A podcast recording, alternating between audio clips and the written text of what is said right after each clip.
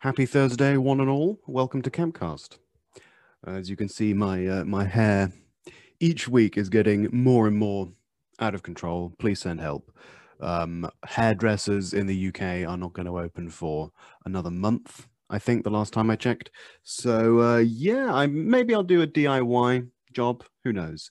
Uh, in the meantime, uh, I hope you enjoy this episode uh, with Susanna, who is a repeat guest and uh, and one that I'm very happy to welcome back. At that, um, we talk about all manner of topics. I'm not even going to list them now, but you can predict there's going to be some space, there's going to be some language, there's going to be some parsnips.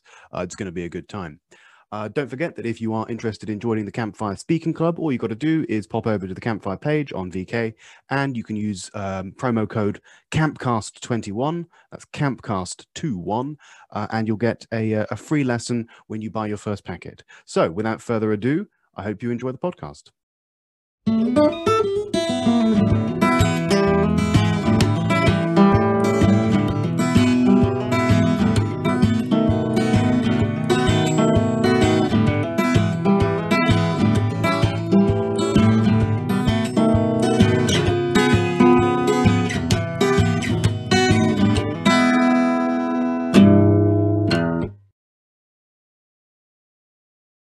Okay. Three, two, one. Susie, how's it going? Hi, hello. I'm very happy to be back, actually. I'm good. How are you? Yes, can't complain. Can't complain. This is my second podcast I'm taping today. I'm not messing around today. I'm not messing around. Got stuff to do. Sunday's like my my main admin day, so I record one or two podcasts. I once I recorded three podcasts in a day. Nearly wiped me out. Um, then I plan all my lessons for the week um, and I organize my content. Sometimes I, I miss stuff, but you know, I, like for example, um, um, like I'll get like a technical Tuesday text already uh, written. This week's te- no, next week's technical Tuesday is about I can't even remember what ah, it's about um, it's about the question why, and other other questions which you should not ask in the classroom. Um, now, obviously, that's a generalization because there are some situations when asking why is a good idea. Uh, and so the example I give in Technical Tuesday, uh, there's no spoilers because this Technical Tuesday will have already come out by the time this podcast comes out. Okay. Um, the um, the example I give is, for example, a student asks, um, "Why in the text does it say, um, you know?" Um, uh, what was the? Hang on, let me look it up. You, you mean you mean the grammar or content? Well, mo- this mostly comes up with grammar. So basically, what I was getting at, on, I'm going to find the manuscript and I'll, I'll, actually say what I've written down. Um, what I was getting at is, you know, those students who always ask why, even though if you tell them why, it's not going to help anything. So yeah. this always comes up with, um, for example, countable, uncountable. With like sort of elementary pre-int level people, you always get one or two people who ask, um, там, в смысле how many potatoes? Картофель же. It's uncountable. Why is it countable in English? Why would it be any other way? This question, like, where's the logic? That's a stupid, stupid question. Um, and it's completely understandable. I've asked it many times. It's a really hard bias to get rid of. This idea that the way that your language is structured, that that's you know your your baseline level of logic as your base. This is, of course, how everything should be. And any other language I learn or any other way of looking at the world is, by definition, illogical if it deviates from my language. Um, the only thing you need to say in response, if someone says that, is countable and uncountable is almost entirely arbitrary. Not entirely, but it's about 75% arbitrary. And you know that because there are some words which describe the same object in the real world you have two words. One is countable one's uncountable. You know yeah. uh, you, you, could say um tufli you could say tapuchki you could say opuv really they, they describe the same thing but one's countable one's uncountable. It, shoes and footwear you know clothes and clothing. Um, th- this stuff really doesn't matter um, but people always need to know why. Do you know what i mean by that yeah but i thought i thought actually first of all you were talking about these students who kind of you know they, they just ask why because they're in the habit of doing so and even if they answer if you answer they they will later on get back to you with some kind of but i actually googled and here is one instance of using this word differently So now I'm kind of why again? Uh, yeah, and, and then it's just like because I said so. Mm. but but on the other hand, I mean, very often it's so mm, I don't know actually how to feel this. I mean, I'm, I'm kind of I know how to deal with it, but it, it always bugs me. Like um, my elementary students ask a question which is so valid and relatable, but they're just not supposed to know it just there yet because otherwise it will be so overwhelming for them. And you just mm. keep it here, like simple. This is your level, not not further on. And and the same with the others, like you know my upper intermediate would. And and this and this and i know by so far for this level they don't have to know all these subtleties. If, if they are genuinely interested surely but i wouldn't spend the whole lesson doing this. And sure. know. well I, i'm not i'm not like afraid of teaching like if someone if like an elementary student asks me a question so about third conditional i'll tell them if, if you want to know, I'll tell you. Yeah, um, sure. I, there's not like like this is forbidden knowledge. You can't. This is the sacred text. Like I, I don't I don't take that approach. But I know what you're saying. There are some people who ask questions when I can tell you, but it's going to really confuse you. Trust me, you don't want to know. you don't want to know the answer. Yeah, yeah, this kind of thing. Like I don't know, like say articles. Like is it always like no the in front of names? And it's like, well, of course there is. Is is that the Ivanov you're talking about? But you know am i supposed mm-hmm. to tell you that now when you're struggling between you know single and plural so yeah mm-hmm. Mm-hmm. so what do you suggest ah this is going to be in the podcast what do you suggest against why questions no so th- this is it's not in the podcast this is one of my technical tuesdays oh, that's coming sorry, out yeah, next one. week mm-hmm. um so my um, so the example I just looked at my text now. The example that I gave of like a good why question of a question that actually has a useful answer is um, why in the text does it say um, aren't I? For hmm. example, mm. shouldn't it be amn't I? And that that's a good question. That's a really good question, and you can give an answer. Say, look, um, it's really hard in English to pronounce amanatu I. So for that reason, we we default to aren't I. It's just it's just one of those things for pronunciation. It's the same reason we don't say liestnica. Um, we don't say kipiatok. We, we you know we things. And if you give that answer, the student has learned something, um, and they're not going to make that mistake again. Perfect. That's a perfect why question. And I give a couple of other examples like that. Mm. But people who ask ask the question why simply for the sake of asking the question, it's a useless question and it's a useless way of thinking as well. Um, because it's the same as asking the question, where's the logic? where's the logic? Stupid, stupid question. Who told you that English is obliged to be logical? Yeah, Who told you that? Language. Or la- language in principle, yeah, of course. Language evolves almost entirely arbitrarily, as as as I've said um, many not again not entirely. There are certain social forces on how language evolves but it's almost entirely random. Um, and sort of the there's this expectation and again uh, when i say it's a stupid question I, i'm not trying to be disrespectful to anyone. I ask this question all the time. I was like this. And then at some point i realized you need to stop asking this question because it has no answer. And even if it does have an answer it's not the answer you need sometimes there is an answer to that question. For example, some some people could ask me, um, why is the word peas, as in garoshik, why is peas um, countable in English? Now that actually has an answer, and I, I can tell you the answer if you want. The um, the original word was pease, um, as in um, how is this spelled? P E A S E, I think. I'm gonna look that up. So the the word used to be spelled like. Yeah, it should be. Yes, P E A S E. That's how the word was like, spelled. Like it's an uncountable.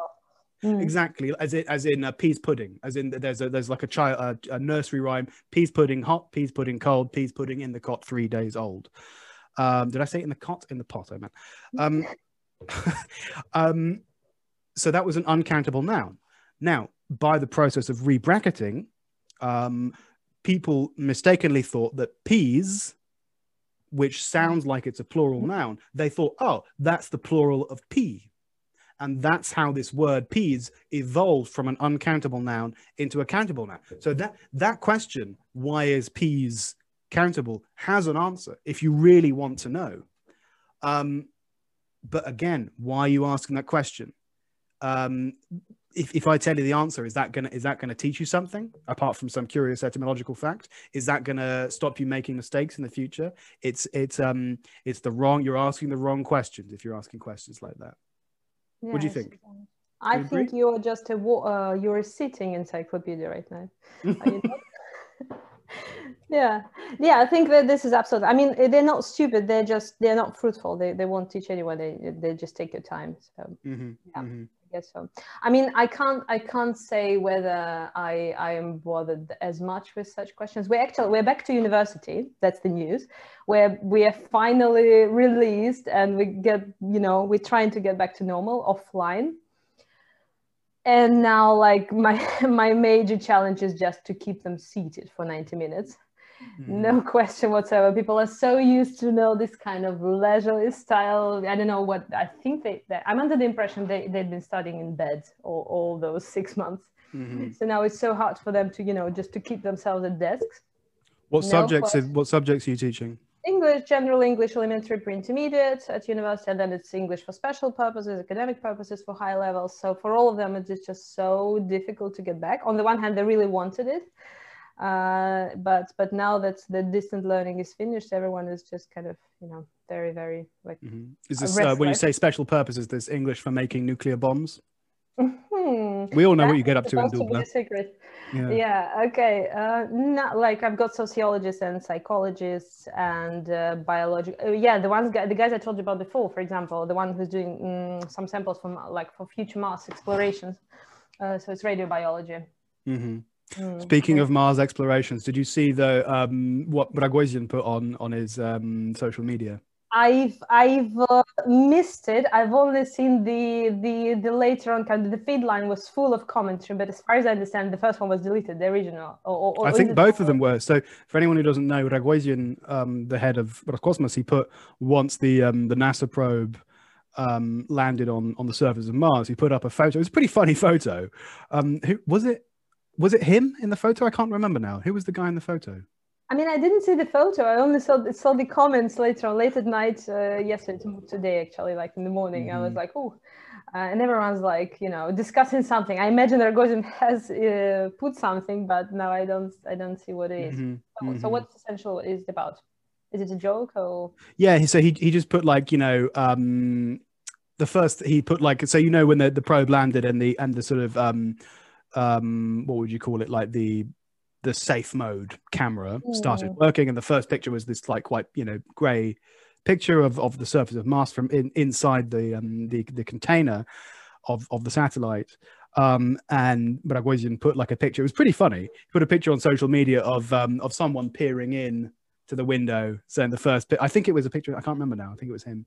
Um, and um, then he put up another picture um, and something like uh, like, and there was like loads of aliens standing there, say, go home, Americans. With oh, yeah, that, that, that, one I actually saw. is in well, in my version, it said Yankee go home, mm, and yeah, yeah, there were a lot of aliens. Said, yeah, well, that is funny. I mean, why why not? Uh, yeah yeah yeah. but i saw a lot of again like people you know negative comments and stuff and i was like okay i have missed something what i was actually more well first of all i enjoyed the way like we, we also watched this uh, you know the whole process and we even celebrated with some friends of mine been drinking uh, and and stuff and and and later on was this like once it landed and the nasa did have this long kind of you know broadcast and they were discussing stuff and it's so much like this uh, way and it does relate to to your one of your technical tuesdays when they called her she and it's so nice and Mhm. it's so Mhm. sweet it does Yeah. look better than he or it like she once she landed and like we waited for her to land so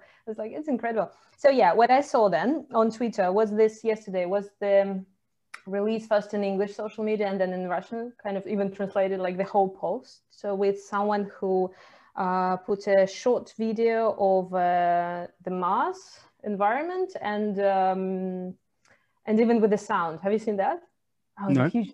It's a huge scam. Like, and that was some of someone who even claims to be at NASA.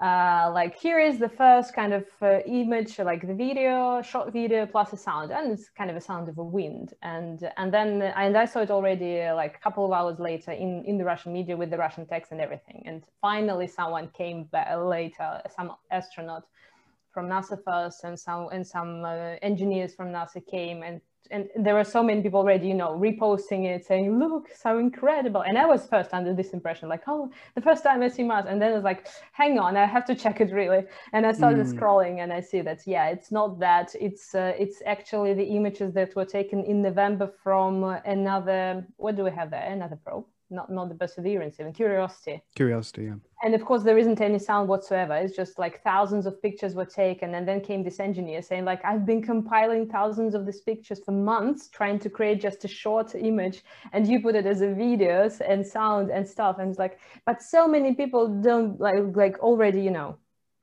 jumped on the bandwagon and uh, you know and, and and believe it's true. And i was like you can never trust anything these days. Yeah i think i think people are really like we, we had a um a speaking club the other day about fake news and conspiracy theories and all this stuff and pe- people are really people are really pessimistic about and and no wonder are pessimistic about how social media is a platform which incentivizes the creation of fake news. It incentivizes the spreading of conspiracy theories and outrage and woke politics and you know right wing extremism and, and all the rest of it. Um, and yeah, that's a growing problem. But I'm not as pessimistic as other people because, yes, there's been this um, huge spike in conspiratorial thinking and um, out of control fake news. But in response to that, there has also been a, I suppose you'd call it a counterculture of fact checking of um, pro scientific reasoning, of enlightenment thinking, of journalistic standards and integrity. Which, if if you if you read like a newspaper article like seven seven years ago and you ask the question um, where's the fact checking on this? What's the you know what, what, does reality check say? Bbc reality check or you know what um where, where's the sources? Why are the sources not indicated? People think you're insane. So it's like it's in the paper so it's true. But these days that that doesn't happen. Papers and consumers of media have much much higher standards um, and uh, yeah, I, am not as pessimistic as other people. Basically, the bottom line is if you get your news from Facebook, you're an idiot. Um, so mm. don't don't get your news from social media. That's um, that's all that needs to. Sorry if you do. no, I know that you uh, don't. Well, I mean, well, these days you're bound to get everything from the social media. Yeah, I think you're right. I mean, when I was having, I, when I had this content uh, like based materials in my community about when we talked about computers, and I did mm. borrow some material from a book like oh, computer literacy for children or something. I remember there some somewhere at the end of the book there was kind of a, a list of useful links, and one of them was actually a site, a, a website, which which uh, is essentially uh, about whether anything you've read is a fake or not. So very often, if you want to check some information, I was I was surprised there is a, a site uh, already for that. Like you go and you you you put some info there, and you and you know chances are you will read that okay yeah it's true or no it's a fake. I don't know how they compile the data. Mm-hmm. But yeah, it's mm-hmm. kind of mm-hmm. exciting. On the other hand, speaking of Facebook, uh, and we did also have this discussion in in some of my groups, like whether these should be banned because they do promote this violence and you know the spread of fake news. I remember we discussed it with my PhD students a couple of years ago that when we have this uh, revolution in Egypt, there was an article that it was uh, in, in, many, I mean, in, in uh, most of it was actually promoted through social media. If if it hadn't been for Facebook, it probably wouldn't have, you know, happened that fast and wouldn't have spread. Mm-hmm. Well, you could say that about the entire Arab Spring. Is um. Oh yeah. Yeah. So what's the the question is should should do you think the government should ban the internet once these things start happening? Um. So this is this is another question which we discussed in our speaking club. Uh, so my essentially my answer is um, no because Facebook and Twitter, etc., etc., are private companies, and the government has absolutely zero business telling companies what they can and can't do. Now, obviously, if laws are broken, that's a different question. Um, the internet should not be treated differently from real life. If I um, say something which is libelous, um, libel just in case anyone doesn't know is um, the the crime which uh, as it happens navalny has recently been uh, prosecuted for of saying something damaging to someone's reputation um, if i say something libelous if i make a direct call for violence if i so uh, then of course that's that's actionable you can't do that you can't and i can't make a direct call for criminal damage as well I, I you know i can say all i want um, I think I think uh, Susanna is a Satanist, and uh, I think um, that she's evil, and blah blah blah. I can say all that. I can say offensive things about you or about anyone else I want. But if I say, therefore, you need to go and throw a rock through her window, or therefore, um, you know, um, you, you, need to go and attack her, that's when it's illegal because it's a direct call for violence. So there, there are a few caveats to freedom of speech. Sure. Now, the question is, but it's not that simple. It's not that simple because um, take like a coronavirus conspiracy theory, right? Like this nonsense theory that, for example, 5G is causing coronavirus, that Bill Gates wants to inject you with microchips so he can control your brain and all of that stuff. Um, first of all, if you believe that sort of stuff, immediately turn off this podcast, please. I don't want your support. second, second of all, all jokes aside, is that not an example of speech that can lead to harm? Is that not an example of speech which uh, can can lead to loss of life? I would say that it is because you could probably and you could probably measure it. You could say, look, these conspiracy theories have been spread on Facebook, um, and people believe them, and they didn't get vaccinated, or they they didn't believe that coronavirus was true or, or real or whatever, and people died as a result. I'm like, yeah, but you know, where do you draw that line, and who decides where the line is? For example, for example, um, in the UK, we don't have a total freedom of speech like they do in America.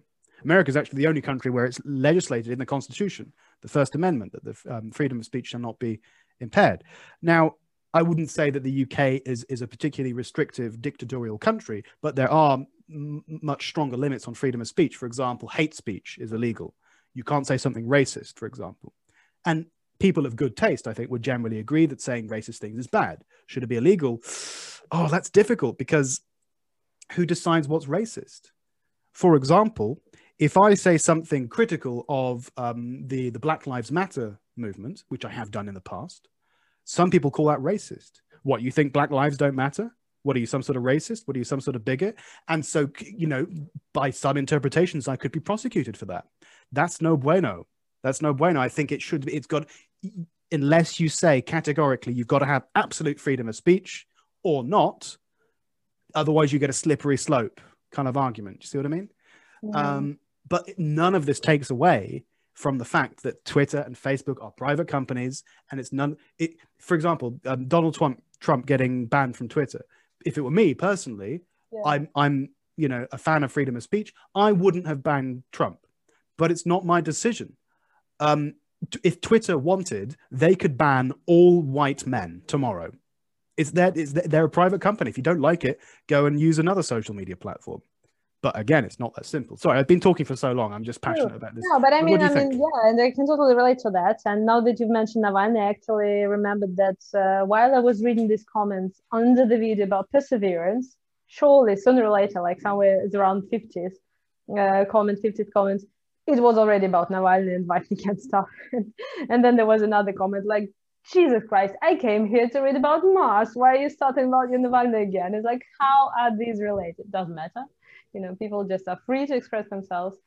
But mm-hmm. but you're right saying that yeah, it, it is a fine line uh, as to how harmful it is and what are the is, is are the consequences direct or not? To what extent they are direct? But yeah, the fact I think it, it actually it is worrying the fact that so many people mindlessly just follow whatever they read and you know they, we're talking about critical approach these days but i don't i don't see that there's anything improving on this side mm-hmm. well i don't know I, I i'm more optimistic than you i think i in, in this regard I, I i think i think it's the, the culture is improving in terms of um you know for example i don't know about russia but certainly in the uk kids now learn this at school kids are taught how to navigate social media safely, obviously from a child protection standpoint, because um, there's lots of creepy people online, God knows, but also how to how to interpret news, how to fact check. Kids are taught this stuff at school these days, which I'm I'm I'm all for. I think educating the populace is is you know priority numero uno, and then everything else just trickles down from that. Oh, that's nice. Yeah, that, that's a great move actually. I think. Well, then, well, if you have already adopted this, chances are we're going to have it on board anytime soon as well. Well, yeah, who, who knows? Who knows? Um, getting back to what I what I said about you know, if, if you don't like Twitter, then you can just get off Twitter. Um, now, to sort of contradict what I just said, um, it's not that simple because I can go ahead and say that, but you know, what, what do I mean by that? There's not really any alternatives to Twitter. Um, and if they are, they are very quickly shut down. Happens all the time. Um, so what we want is a free market on the internet. We want a free marketplace of ideas, a free marketplace of platforms. Say, look, um, this social media company, they let you say whatever you want. This social media company is much more conservative. You you you can you can say certain things, but they'll ban you if you say something too radical or, or whatever. That's what we want. But it's not very. If you try and set up a social media platform tomorrow, no way. There's no way you're going to be able to do it. If um if if you let on the wrong people onto your social media platform, like what happened with um, oh, what's the oh, I forgot what it's called now, but there was this um like alternative to Facebook or alternative to Twitter, um, which hmm. suddenly grew in popularity um, because it was anti-censorship. That was the whole idea. Um, and people like Trump went on it, and you got a lot of white supremacist right wing guys. There was also some, you know, normal people on there as well. But guess what happened? It got blocked. Google took it off the Play Store, Apple took it off the App Store. You know, um, it's it's oh. much more difficult than you might think um, to make. A, you know, but again, this is not an argument for government intervention. This is an argument for a free market. You need a freer market. If you can, if you can solve a problem with less freedom rather than uh, rather than more freedom, um, I suppose that's your only choice. But if you can solve it with more freedom rather than less freedom, that's that should be your default, I guess.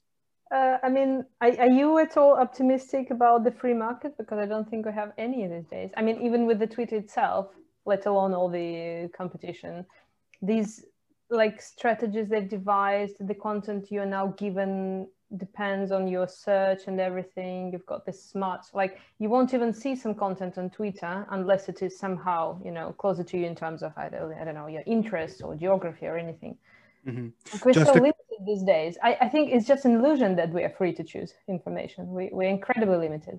That's that's exactly what I'm saying. That I no, I'm not optimistic about. The, uh, just to clarify, we're talking about the free marketplace of ideas, yeah, not about the economy. Uh, yeah, yeah, the ideas and the, not not not only in, in, the way you express yourself, but actually the content you get is now generated by by these subtle strategies, which are you know pre-programmed. Mm-hmm, and, mm-hmm. and these days, Twitter and Facebook, they all have it. Like you will only be given the news that ah either somehow related to your interests, your previous searches, or the, the area you live in. So mm-hmm. it's not exactly as it used to be, let's say, five, ten years ago.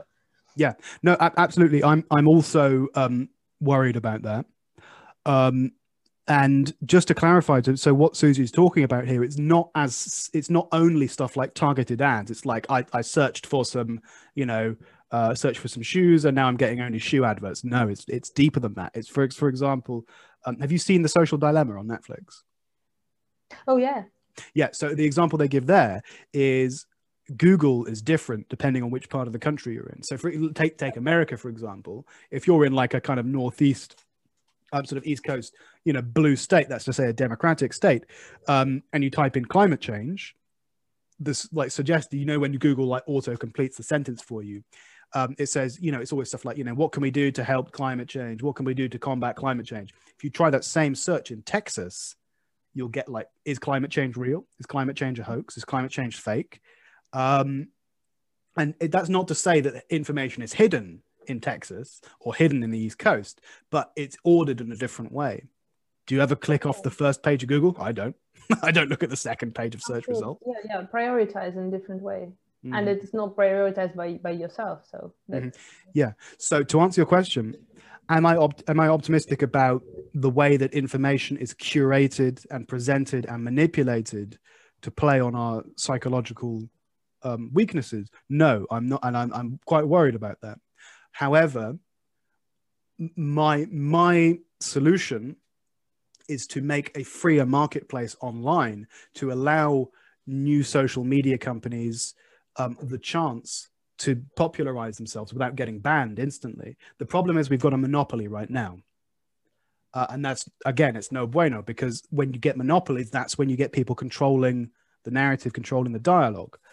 Um, so rather than government intervention, what I would like to see is a freer market, not a less free market.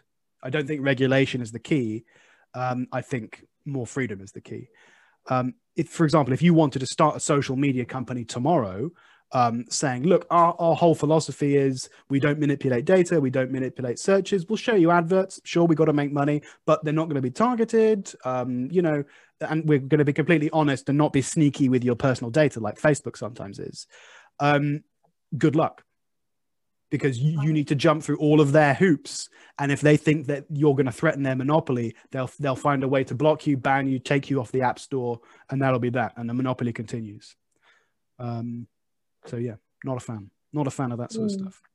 Yeah. There is some some new kind of thing. I, i've heard it a couple of times already my students have mentioned. Something some kind of a i don't even know whether it's a social is it a new networking site or something? Like when it's a, it's more than TikTok and like some videos and you can join and then you can share something when you're allowed kind of basically something online going on instantly as a stream for short period. Have you, I can't remember the name. Have you heard Clubhouse?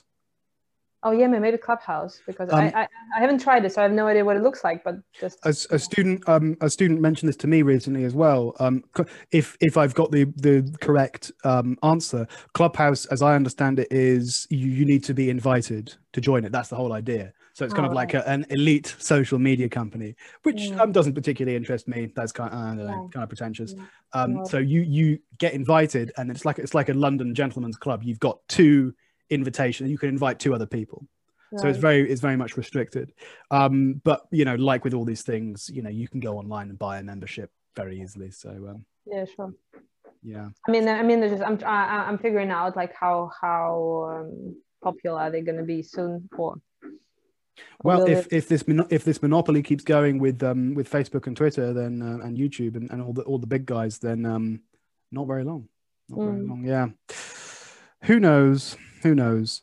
So, um, let's revisit our favorite topic, shall we? Um, Which one? I I would like to organize a Parsnips conference. Ooh, where? That? Online? I don't know, somewhere. So, where was Pasternak born? Um i'm not that good at oh i missed his birthday by the way because i was gonna do yeah. i was thinking like oh i'm gonna do like some sort of special post for Pasternak's birthday. Uh, it'll be super funny. I'll do something about parsnips about Pasternak whatever. Uh, it was the 10th of february.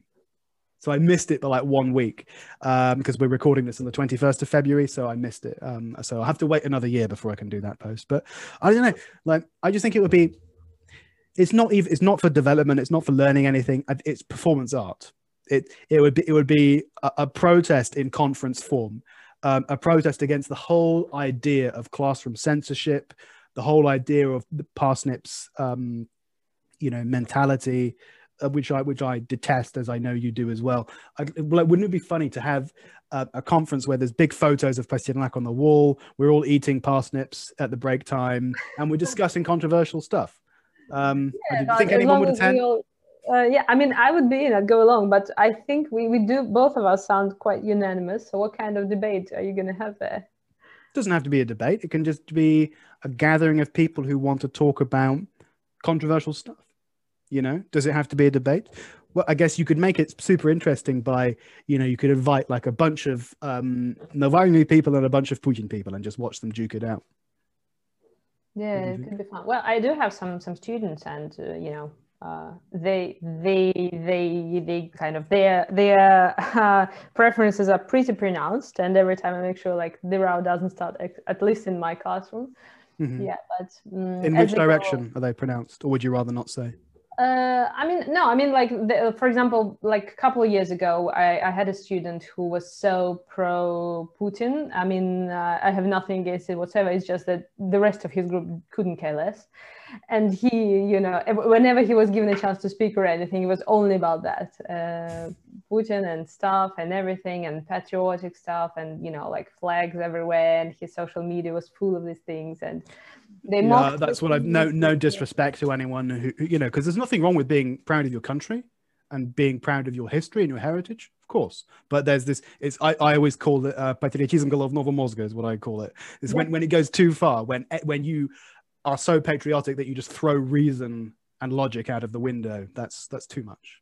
Yeah, that's exactly what what was with him, and uh, and they did have since they were you, they, there was a group of twelve very you know boys, and they were all pretty energetic, so they had the scandals and rows and everything. And now that some day, some years passed and and he has become calmer and they have become lenient and everyone is like oh okay it's our journey. And he's like you know he'll be mm-hmm. doing stuff. And he's already like yeah actually i was stupid you know back in the days. I'm not that into mm-hmm. it these so it's fun. But now we've got a new generation those who say uh, we should all go um, and take part in meetings. And my a little bit older students who say uh, oh we actually couldn't bother because it was too far to walk and we didn't attend anything. Mm-hmm and I was like, yeah, that, that's my stance. Now here's here's an interesting moment. When you teach at university, you are you're a, you're essentially a government employee under mm. the Ministry of Education. Now the the Ministry of Education can and is very often used as a political tool and as a tool for the the um, what's it, the, the sort of body politique to suppress oppositionist views. For example and that goes for other ministries as well that goes for the healthcare system for um, you know civil servants you know saying um, anyone who takes part in um, unsanctioned um, protests unsanctioned meetings um, can be uh, expelled from university.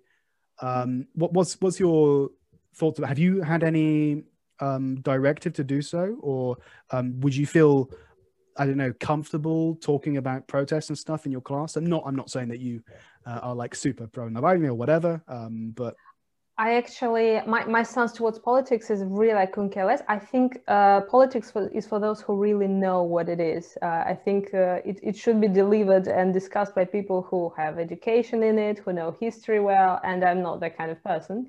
So I don't care about politics just for the reasons that I, and, and that I haven't even ever voted in my life. just because I, I, know I know it's not good of me as a citizen, but I think I have no right because I, I have no idea what's happening there. I I have no critical approach whatsoever. It's like this guy, you know, there is kind of this stand-up comedy, and there was this guy, and he's like, eventually, like at the end of the day, I'm just kind of this uh, empty, you know, bucket, and and the information just falls into me. Like I'm watching Navalny, and it's like, oh, good man, and then I'm watching somebody else, and he says, but there are some questions to Navalny. And he's like, yeah, they are. But then again, I'm watching somebody else who says, Navalny is a great man. I was like, yeah, he is. And then again, there will be something, but he's a bit suspicious. Is he from America? Oh, yeah, that might be the case. So From America? Jesus. Yeah. That's a little bit too far into the conspiratorial. Oh, oh yeah, kind of. But, yeah, you know, yeah. So so i actually maybe it's not a good thing of me but i i don't think i'm in the right power. And I actually think that that opinion well i mean elections should be organized. I would rather it be organized by educated people where you know the representatives probably of some communities have the right to vote but they're kind of educated and you know politically informed and everything.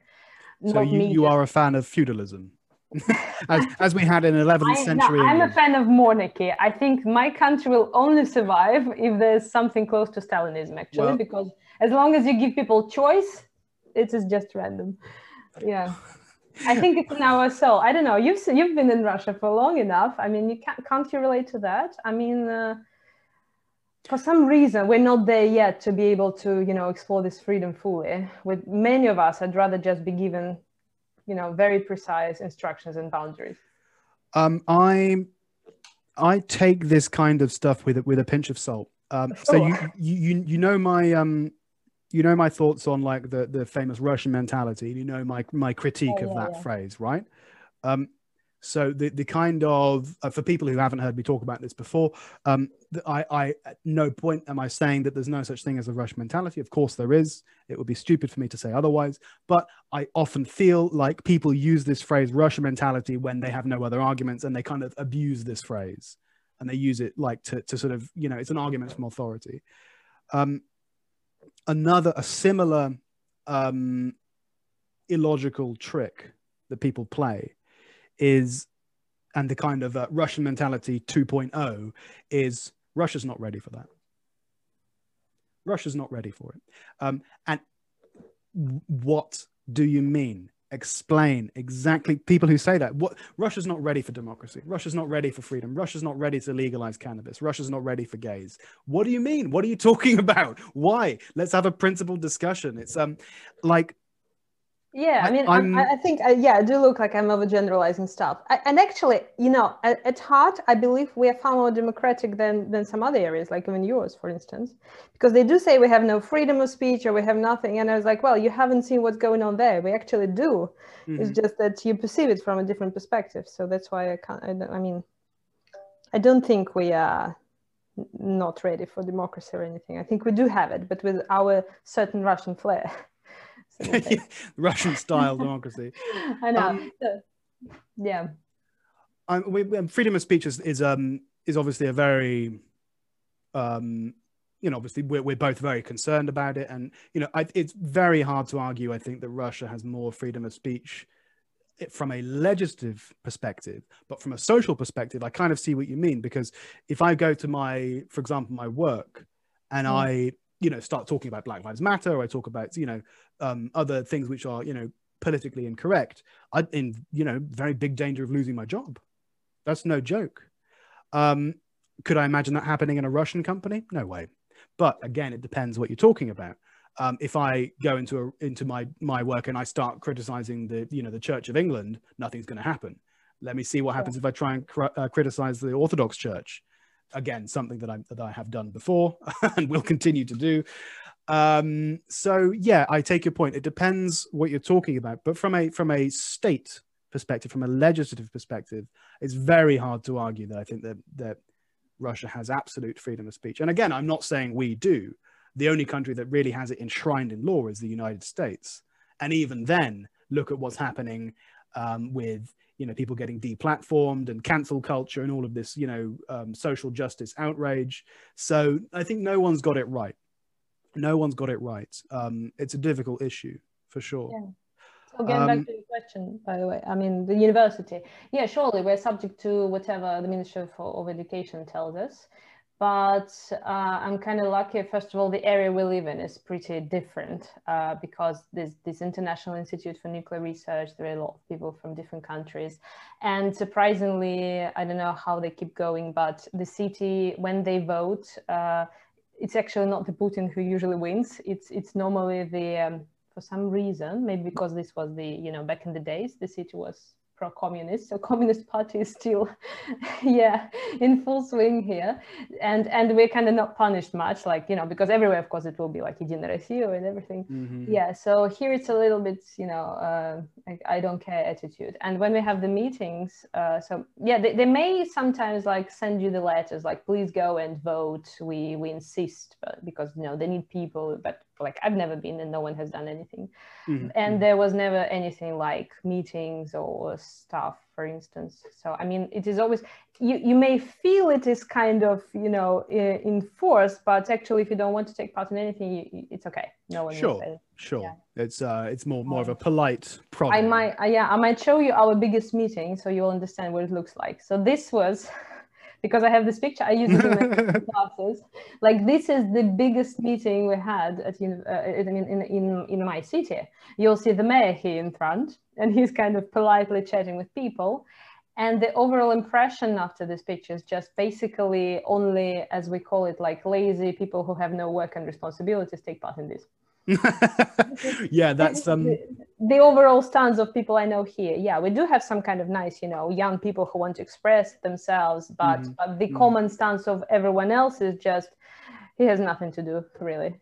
Why mm, why don't you go to work? Why are you standing in front of you know any like the in front of the what we call it the car uh, Mhm. with a, with some kind of poster? yeah. yeah. Th- and that that's a valid point. That's a valid point. There are some people who simply like like we discussed last time um, about you know civil disobedience. You know, like Mm. my friend said about the student fee hike protests. Um, there are some people who do that, but again, if if a protest, um, you know, if they're protesting about something valid, that may be true, but it's not an argument, and you, you've got to. That, that's why I don't like protests because the protest is always bigger than the issue.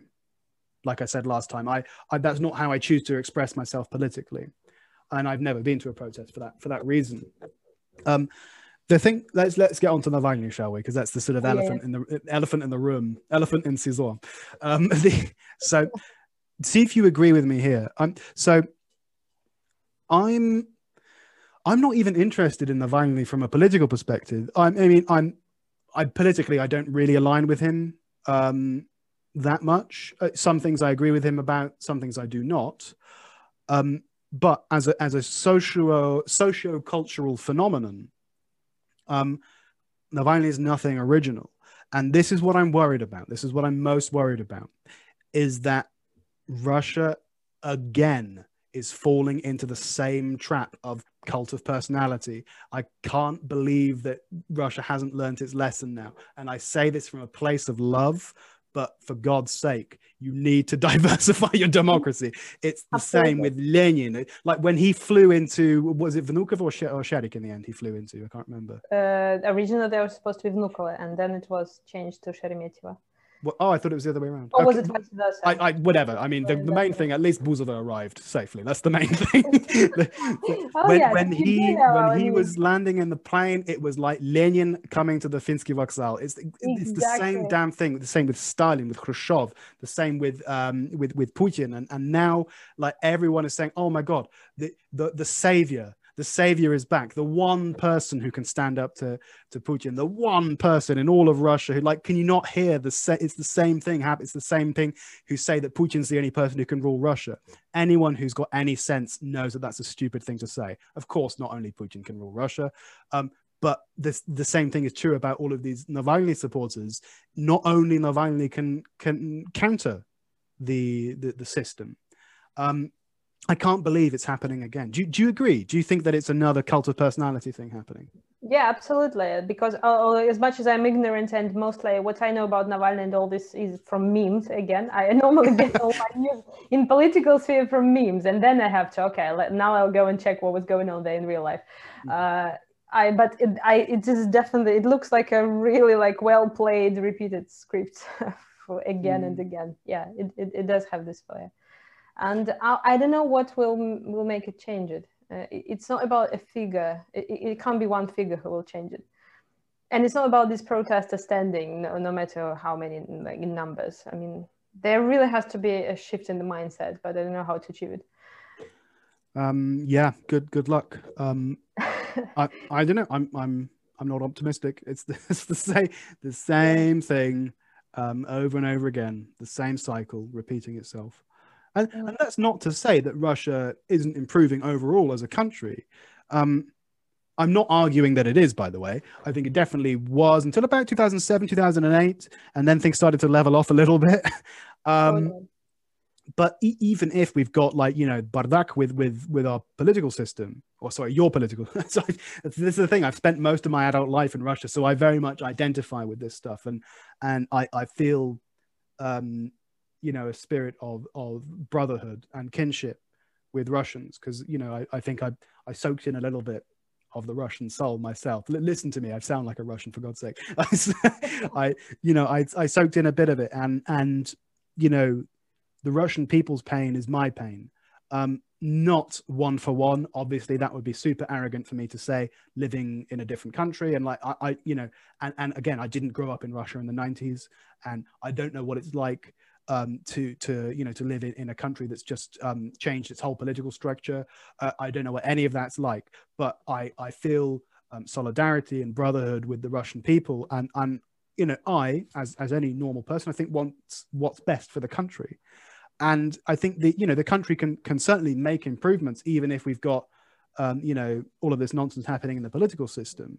Uh, it doesn't help to have you know crony capitalism and to have um, corruption at, at high levels of government. But um, you know, I, I hope that pe- people can just continue to make progress, open businesses, um, write books, create art, and um, hopefully the rest of it will sort itself out.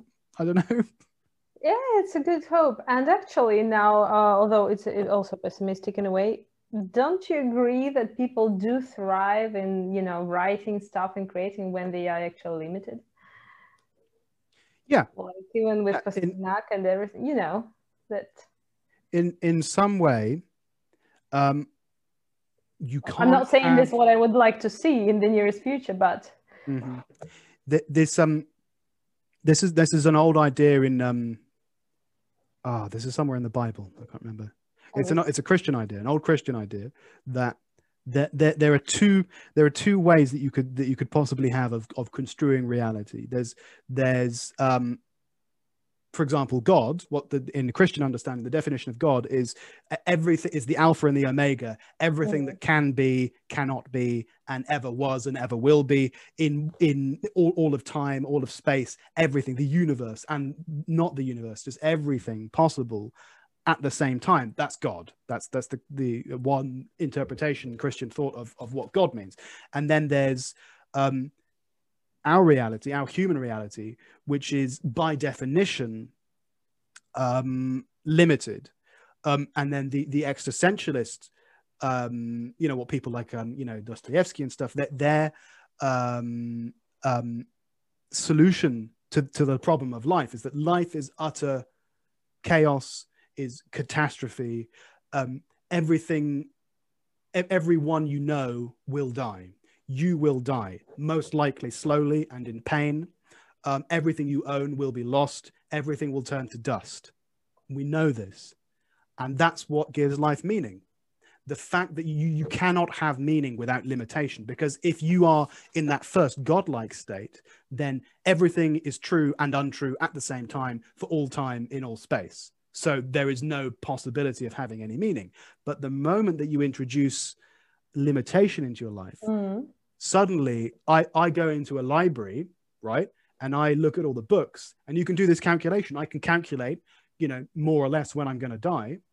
Um, if I look at statistics and I look, look at my lifestyle, I can calculate that well, I'm going to die, what, 85, let's say, for example, if I'm lucky. And I can calculate, okay, I can read, um, you know, a book in what, two weeks, let's say. If I tried my my absolute best to read this library, I could read a teeny tiny percentage of it. Now that's that's quite sad.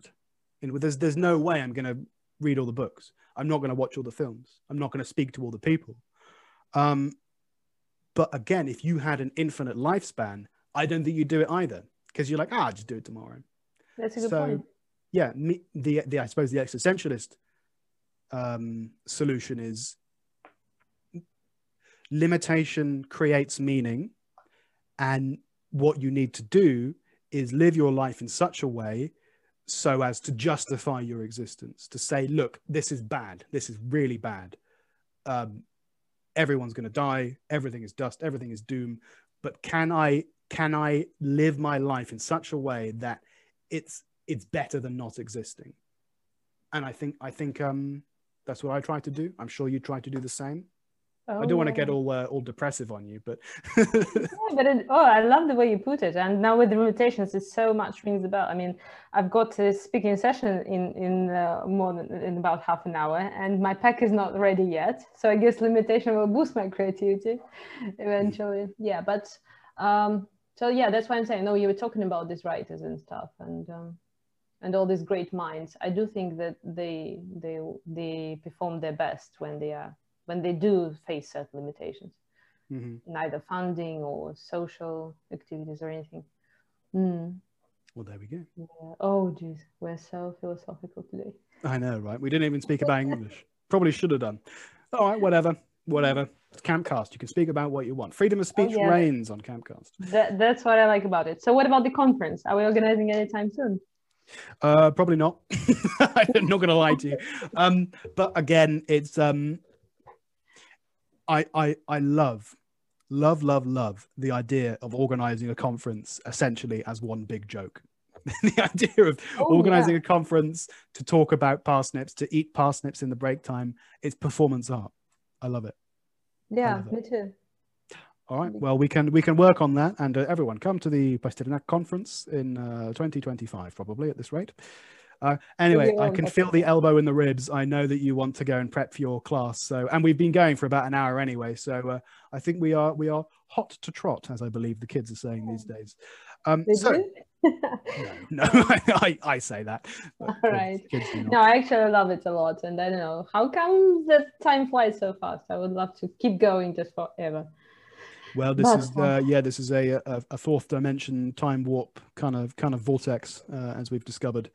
Um, so yeah, all right. Well, um, thanks very much for coming uh, back on the show and uh, enjoy your class and your uh, your dinner. Where where you going? Some restaurant you said? Yeah, it's going to be a restaurant, so that's why. For those of you who are watching it, don't get you know scared. I, I've got far too much makeup on me right now, but I I So, myself do not, just- so I'm I'm balancing out the. Uh, the, the dynamic. in that case, you're staying at home. So yeah, thanks very much for having me, and I hope we'll come up with some new projects probably later on. Uh, I'm falling behind with some of your technical Tuesdays, but I've been thinking of creating some new packs for listening as well. I Ooh, love them a please lot. do. Yeah, for those of you do. who haven't listened to those, please go to Mike's page, go to Mike's page, and just listen to everything he has to say. Very entertaining, I mean, and informative. Well, thank you very much for that little plug. And obviously, the same goes for uh, Susanna's page. Uh, don't think, just subscribe, Yeah, or take me to a restaurant. or both. Одно другому не мешает, as they say. Это точно. Uh-huh. Okay. Thanks again, and uh, see you when I see you. Yeah, cool. Okay. Ciao.